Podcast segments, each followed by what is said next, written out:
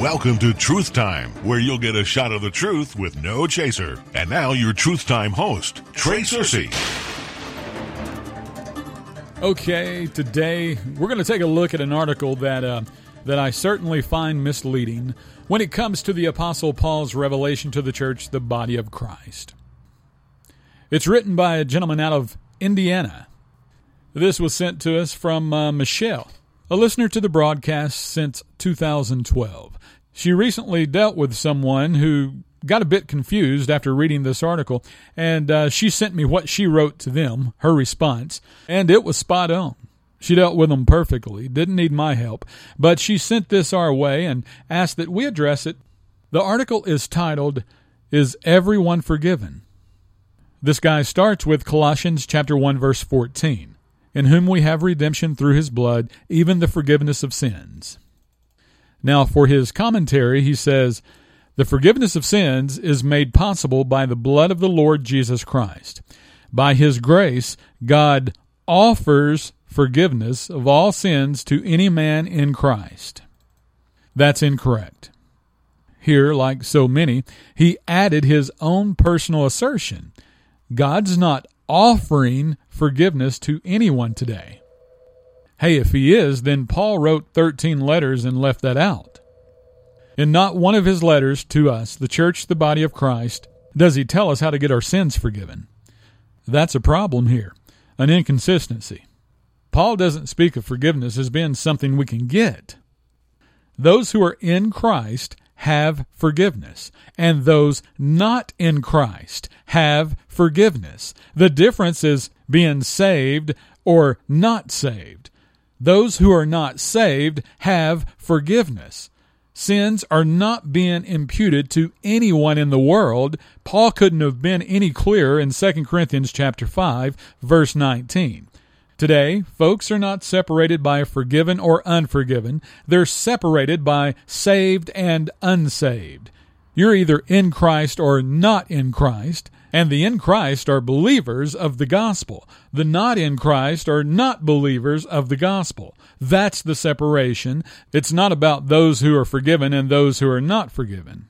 What separates the two is one group has been given the righteousness of Christ and the other have not. Let's continue here. He then writes, This does not mean everyone is already forgiven, for not all men are in Christ. Not all men have faith. So here he's telling you that it's your faith that gets your sins forgiven. Your belief has the power to forgive. Not the blood of Christ, not the actions that he took on the cross, not by what he did, it's actually by what you can do. If you believe, you can get your sins forgiven. Unbelievable. Then he says, the benefits of the gospel of Christ, including benefits of the blood, are only given to those that first trust the gospel. And he cites Ephesians 1:13. Well, Ephesians 1:13 has nothing to do with what he just said. When you read that verse, there is nothing about the benefits of the blood only being applicable to those who first trust the gospel. He goes on, now listen, he goes on to say, even so, there is a wrong idea that sin is no longer a problem for the unbeliever because they are forgiven even in unbelief. Hey, sin is a problem for the unbeliever and the believer, but it's not a problem for salvation sin has been taken out of the way. It has been put on the person of Jesus Christ. 2 Corinthians chapter 5 verse 21. Next he addresses the son problem and sins. This is a subtitle here. And he says, for centuries, the true saying has been, it is no longer a sin problem, but a son problem. Some preacher said this after teaching on John 8:24. Okay. So thus far he has failed to make his point. And now he attempts to drag us back to the Old Testament doctrine of John chapter 8. John 8:24 Listen, I said therefore unto you that ye shall die in your sins, For if you believe not that I am he, ye shall die in your sins. Then he says, this statement explains that the only way to receive forgiveness is through Jesus Christ, but it does not teach that all are already forgiven without faith in the gospel. Well, of course it doesn't. We're reading Old Testament doctrine from the book of John. This is John chapter 8, verse 24. No Hebrews chapter 9, verses 16 and 17, bloodshed of Jesus Christ. No New Testament yet. So, of course, this doesn't. The, the fact that sins are not being imputed to anyone on the planet are not yet made known back here. They're not, this fact is only later made known through the writings of Paul. I love it when these guys go outside of the epistles of Paul, outside of the parentheses, to try and prove their point. That's like going to Matthew chapter 24 to try to prove the rapture. Not going to work. Okay, let's continue. He says, Sin is no longer the problem because Christ is the one who will redeem them from their sins. Removing the sin problem without first faith in Christ is to ignore the second part of the bromide, the problem of the Son. Okay, the second part is they needed belief in Christ when he said, I am He. That was precisely what they needed belief for. Not in the finished work of Christ, which at that time wasn't finished. Then he writes, It is not that there is simply no longer a sin problem for anyone, it is that for everyone there is a problem of faith toward the Son. Without faith in the Son, the sin problem remains. Yes, the sin problem remains and will continue to remain while we remain here on earth wrapped in this sinful flesh. But that's not even the point. The point is the ministry of reconciliation found in 2 Corinthians chapter 5. The point is that the sin problem which stood in the way of salvation, it was done away with. The sin that kept God from dealing with us was put on Christ. He died for them all. He was buried with them all and he didn't bring any of them out of the grave. So, just where would one have to go to get those sins back? To have them reapplied so that they can stand before God and be judged? That sort of teaching is beyond the pale of ludicrous. But there's more. He then writes If someone has a curable disease and they resist the cure, they have a problem with both the cure and the disease. To accept the cure means there will not be a problem with the disease. Okay, let's deal with this very bad analogy. The problem here is it has nothing to do with what took place at Calvary. This analogy is built on a faulty premise, which only leads to a straw man argument. Hey, you had no choice to resist the cure. It happened 2,000 years ago. You were not even present. Furthermore, the cure was not only for us, but for God. Reconciliation is not one sided, it's always between two or more parties. The cure was completed almost 20 centuries ago. The decision to impute man's sins onto Christ so that God could stop imputing them unto mankind was the cure. That solved it. No choice on your part is needed. That was the solution. God had to put sin out of the way so that he could deal with humanity concerning their salvation. Sins had to be forgiven first. The sin issue was taken out of the way. The wall that separated God and man was removed by the acceptable payment made by the blood of Jesus. Okay, then he says, the unbeliever still has a problem with sin that can only be cured through Christ. Again, we all have a problem with sin, but it doesn't stand in the way of salvation. That's what all of this is about. As concerning salvation, the world's sins were removed. They were put on Christ. He then writes, just because the cure exists and is available does not mean the disease is gone. They must receive the cure to remove the sin only if we accept your faulty premise. Hey, listen, the disease was the sin that stood between God and man. and the cure was Jesus Christ, our Savior. As pertaining to salvation, sin no longer stands between God and man. Then we come to his section of the article titled, Still a Sin Problem. He writes, The only people in the Bible for whom all sins are forgiven are those in Christ. The Bible clearly teaches that if someone rejects the Son, they still have a problem with their sins.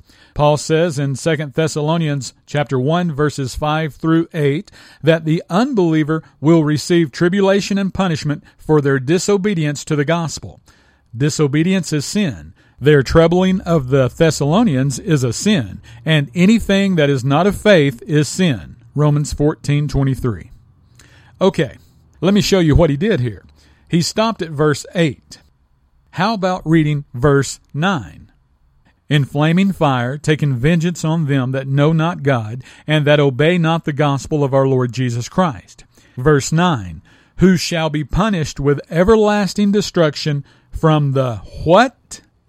From the presence of the Lord. Did you catch that? Does that term, the presence of the Lord, sound familiar to anyone? This is the Apostle Peter's language in Acts chapter 3. Verse 19 is where Peter says, Repent ye therefore and be converted, that your sins may be blotted out, when the times of refreshing shall come, and here it is, from the presence of the Lord. Hey, this pertains to time future. And if you find yourself out there having missed the rapture, guess what? You're not saved. And unless you at that time find yourself a group of Jews and latch on to their coattail and, and get proselyted into their little flock and follow the gospel of the kingdom, God, with flaming fire, will take vengeance on you just as Paul said. Avoiding God's wrath for sin is our is our dispensational good news. It is not good news for those who miss the catching away of the body of Christ. So, so this is just another failed attempt here at trying to convince someone their sins are still an issue when it comes to being saved. Sounds like the Baptist Church. Not much difference here.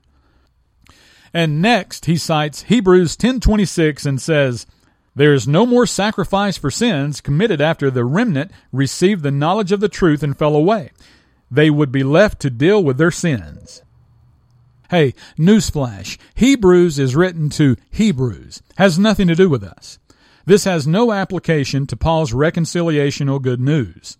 He's trying to get you to look out into a time future, another dispensation, so he can make his argument.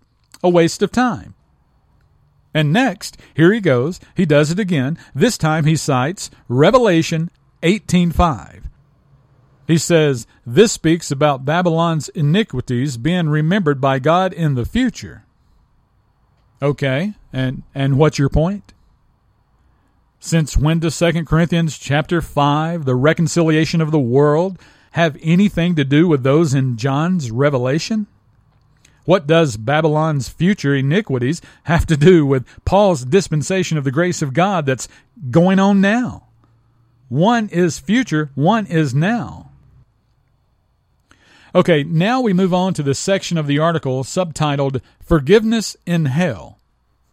He says, Poor preaching propagates the problem by proclaiming everyone in hell has their sins forgiven. What a pitiful presentation of the cross. Well, that's a mistake on your part. Not everyone in hell has their sins forgiven, so this is straw man. The best way to win an argument is to first build a straw man. You first build the straw man, then present facts to destroy the straw man. That appears to be the attempt here. But let's deal with the real man, not the straw man. Let's deal with let's deal with the real man.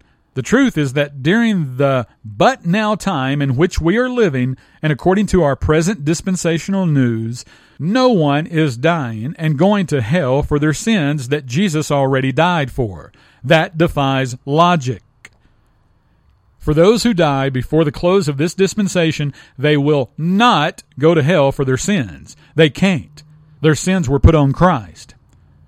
They can't be both on Christ and on us at the same time. No, but for those who do not trust Christ, do not rest their faith in Him by believing Paul's gospel, and they live past the catching away of the rapture, they'll indeed be accountable for their sins. Not sins they drug from this dispensation into the next. No, God's not going to reimpute sins to anyone. They've been paid for. The sins they'll be held accountable for are the ones they commit during the tribulation. This dispensational truth won't apply out there in time future. They will no longer be under the sins not being imputed of 2 Corinthians chapter 5. That time will have come and gone. It'll be over. But they'll commit new sins, and the sins they commit will be imputed. No need for a straw man, just deal with the real man. There it is. Okay, let's move on. Next, he says, If all sins are forgiven for unbelievers, even in hell, then why are they there? Hell was created for the devil and his angels because they first sinned. Well, I, I just answered that. All sins are not forgiven for all unbelievers in hell, only those who pass during this dispensation. I don't know where he gets the idea that the reconciliation of 2 Corinthians chapter 5 pertains to all people of all dispensations. I mean, this this is the core of rightly dividing the word of truth, recognizing the change in dispensations. And 2 Corinthians 5 is a dispensational truth. This current dispensation. It has nothing to do with time future. Remember, time past, but now and ages to come. Ephesians 2:11, verse 13, and then you can look at verse 7. Funny how quickly one forgets this when, when they're trying to make a point to further their agenda, only dealing with the straw man argument. Okay, back to the article. He says, Are they in hell because they fall short of the glory of God? It is a sin not to manifest God's glory. Romans 3:23, Romans 10:3. Are they in hell because they do not have enough righteousness? There is a word for that, unrighteousness, and all unrighteousness is sin. 1 John 5:17. Everyone in Christ will be judged according to Christ's work on their behalf. Everyone in hell will be judged according to their works. Wrong. Not everyone. As I've already said, the unsaved who die during this dispensation will be in hell for not believing Paul's gospel. They cannot be there for their sins because their sins have been paid for. That's what happened on the cross. Sins have been put out of the way. Next, he writes, If their works are not good enough, it is sin. James 4:17. If their works are bad like in Revelation 21:8, then it is most obviously a sin. Again, what a stretch. Notice how he cannot prove his position without wandering outside of Paul's epistles. Going outside of Paul's writings is fine when you're doing it for the right reasons. This is not. Why? Because all sins having been forgiven is a dispensational truth for those alive in the but now time period. So it would only stand to reason that for us to have a profitable discussion about this, we would need to rely on the but now verses in order to do so. Okay, then he writes People are in hell because of their sins. There is forgiveness of sins offered through faith in the blood of Christ, but they rejected that and are left to deal with the consequences. Well, I, I don't know if there's anything more that I can say that hasn't already been said. I mean, what the author here is implying is that you're not forgiven until you have faith in his blood.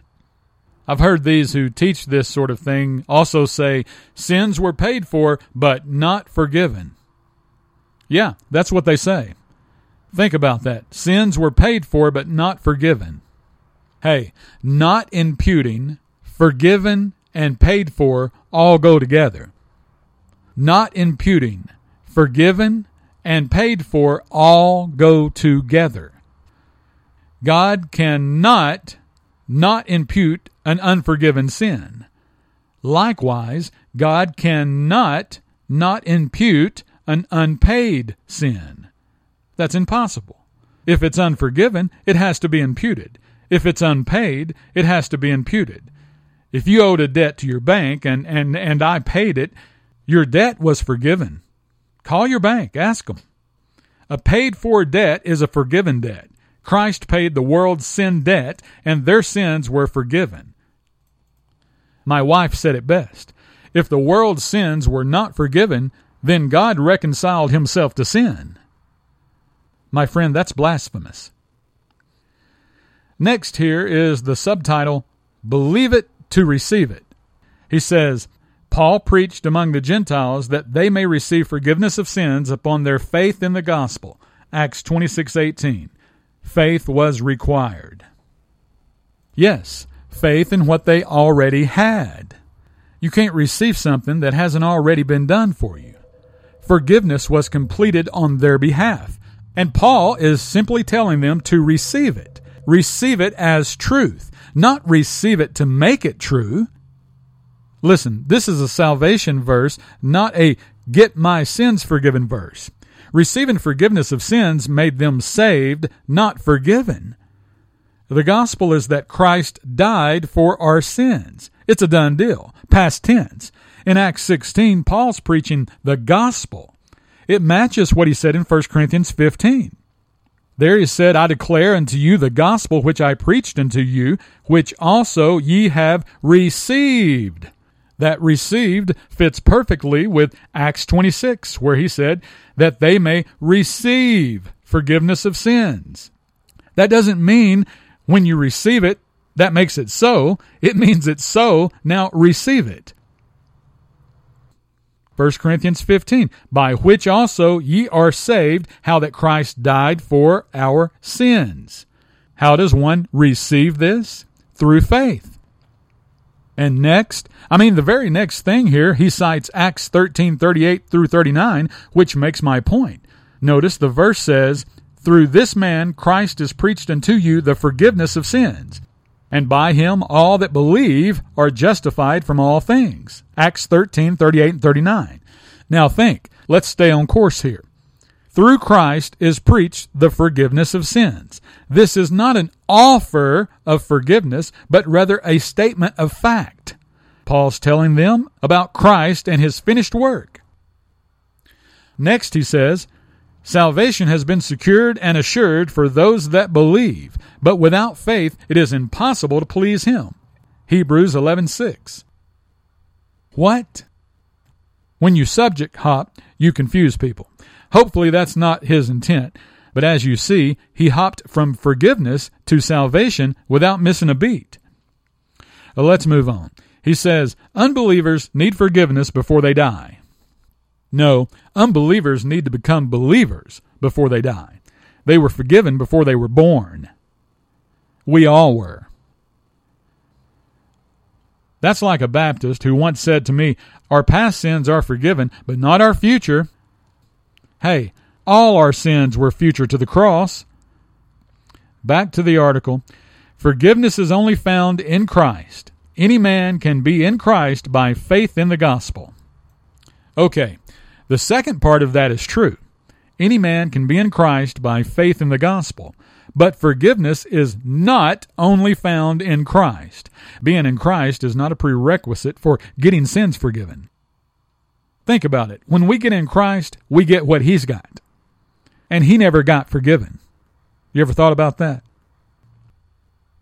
Those in Christ are forgiven, but they were forgiven before being placed in Christ.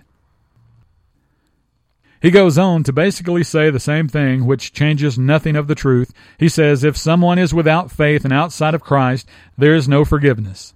God has done everything necessary for souls to be saved, including providing the means for forgiveness. This gospel of grace, God's riches at Christ's expense, is preached unto all nations for the obedience of faith. Romans 1 5. It is offered to you freely, but you must believe it to receive it. Listen, we live during a time when righteousness is imputed, sins are not. Can the righteousness that's imputed be unimputed? No and neither can the sins that are not imputed be re-imputed. What's done is done. So those who are bent on convincing us, on, on persuading any sane person that someone today, during this dispensation of grace, can go to hell for their unforgiven sins because of their unbelief, well, they've yet to grasp a full understanding of Christ and his completed work at Calvary. You see, this is a dispensational truth. For those who reject Paul's gospel during the but now time of this dispensation, they'll remain, and during Israel's tribulation, any sin they commit will be imputed at that time. They'll be accountable for that. God doesn't have to re impute any of their past sins, sins from this dispensation. No, they'll commit new ones. Those are the ones they'll be accountable for. Anyone who rejects Paul's gospel, who misses the rapture and is still alive during the coming tribulation, will be held responsible for any sins they commit during that time, not for sins they committed prior. No way. Those were not imputed, remember? When the parenthesis is lifted, when it's removed, 1 John 1 9 will be reinstated. So get your Bible, go through the books of Hebrews through Revelation, or go back before the writings of Paul, all those books. Find and collect all the verses you can, all the verses you want to, that deal with someone being judged for their sins, but understand that none of them, not a one, present any problem whatsoever to what Paul calls the ministry of reconciliation. All the world's sins not being imputed is a dispensational truth. Put Paul letters in parentheses and, and realize that the world's sins not being imputed does not apply on either side of the parentheses. This isn't hard. The world's sins not being imputed is a dispensational truth given to us by our Apostle Paul. And if you're listening and you're not saved, regardless of what some have fed you, your sin is not what's standing in the way of your salvation. That's not the good news. Romans 5:13 For until the law sin was in the world but sin is not imputed when there is no law. It couldn't get any clearer. Until the law sin was in the way but sin is not imputed when there is no law, meaning sin has been taken out of the way. Now that's good news. That's 2 Corinthians chapter 5. Verse 19, sins are not imputed. Verse 21, they're put on to Christ. Simple question here is the law in effect today? Then believe your Bible. Quote, sin is not imputed when there is no law. That's easy. Romans 4:15, Paul says it again, for where no law is, there is no transgression. If sin is not in the way, then what's your belief have to do with it? That's what this article's trying to convey. That's what some try to sell us that your belief is needed before sin can be taken out of the way, something that's already happened. Listen, the pathway to salvation has been cleared. The reason everyone in the world can be saved today is because sin was taken out of the way.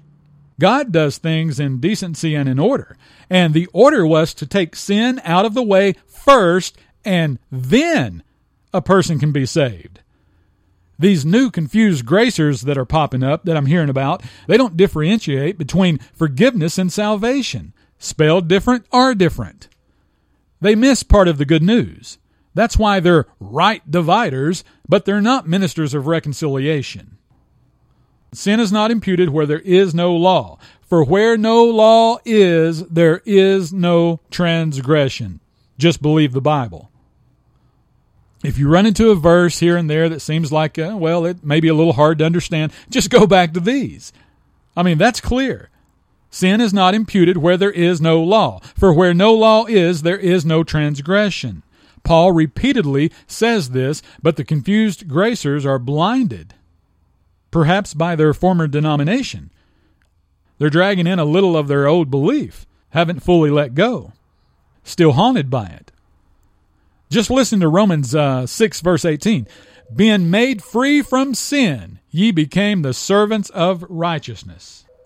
Did you see that? These here at Rome who were saved, they were in Christ, they could not become servants of righteousness until they were first made free from sin. Something had to take place first. They had to be free from sin. No one can get into Christ until you're first made free from sin. No one can become servants of righteousness until you are first made free from sin.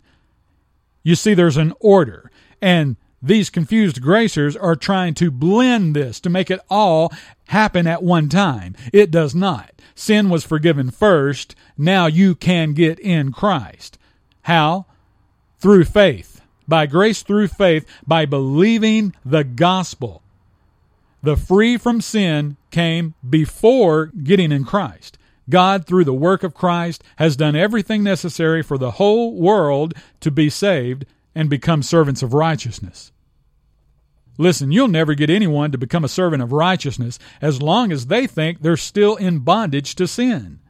It's only when they understand that the cross made them free from sin that they'll want to get saved and become a servant of righteousness. Free from sin does not mean you'll never sin again. Free from sin means sin cannot effect where you'll spend eternity. Not during this dispensation. Paul's good news is that sin no longer stands between humanity and God. You want to see someone get saved and start chasing after righteousness? Get their focus off themselves and their sin and their belief and whatever they can do. No, a servant of righteousness is one who has their focus fixed on Jesus and his finished cross work. Romans 6:22 speaks of fruit unto holiness. Having fruit unto holiness is not a result of something we did, but a result of what Christ did for us. By his finished work, we were made free from sin to become servants of righteousness, able to produce fruit unto holiness. The sins that these confused gracers are telling you you got to believe before you can be forgiven from have been put out of the way. The wages of sin is death. Christ took the death for every person in the world, for everyone. Most of the world still don't realize this, they have no clue as to what the cross work achieved on their behalf. Good news for everyone, not just believers. Don't let anyone place a condition on this truth. There is no condition. Belief won't change or add anything to what's already completed. God was in Christ, reconciling the world unto himself, not, listen, not imputing their trespasses. The confused gracers. Their message is filled with doublespeak. Praise the Lord, where sin abounded, grace did much more abound.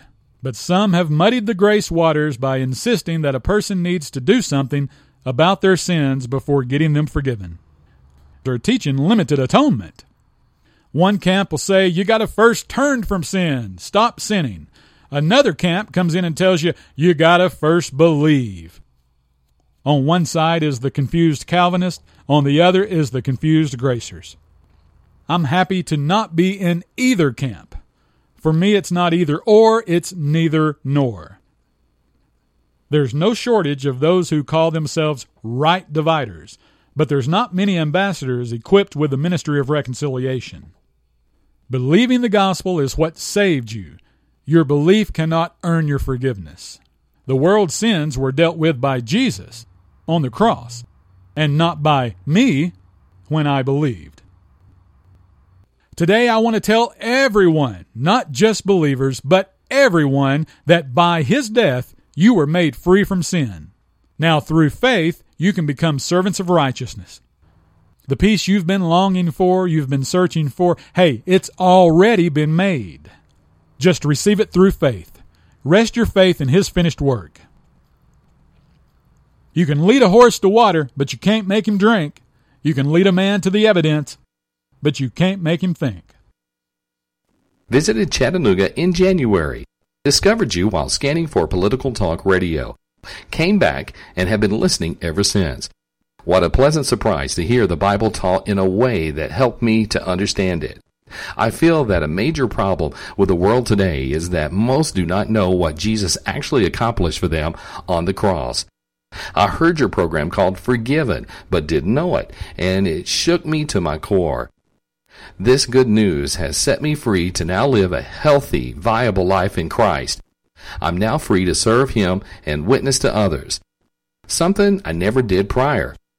Learning that all my sins were forgiven before I did anything was a message I wish I heard when I was much younger. And it is what the world needs to hear today. Truth minus the religion. Greg, Naples, Florida.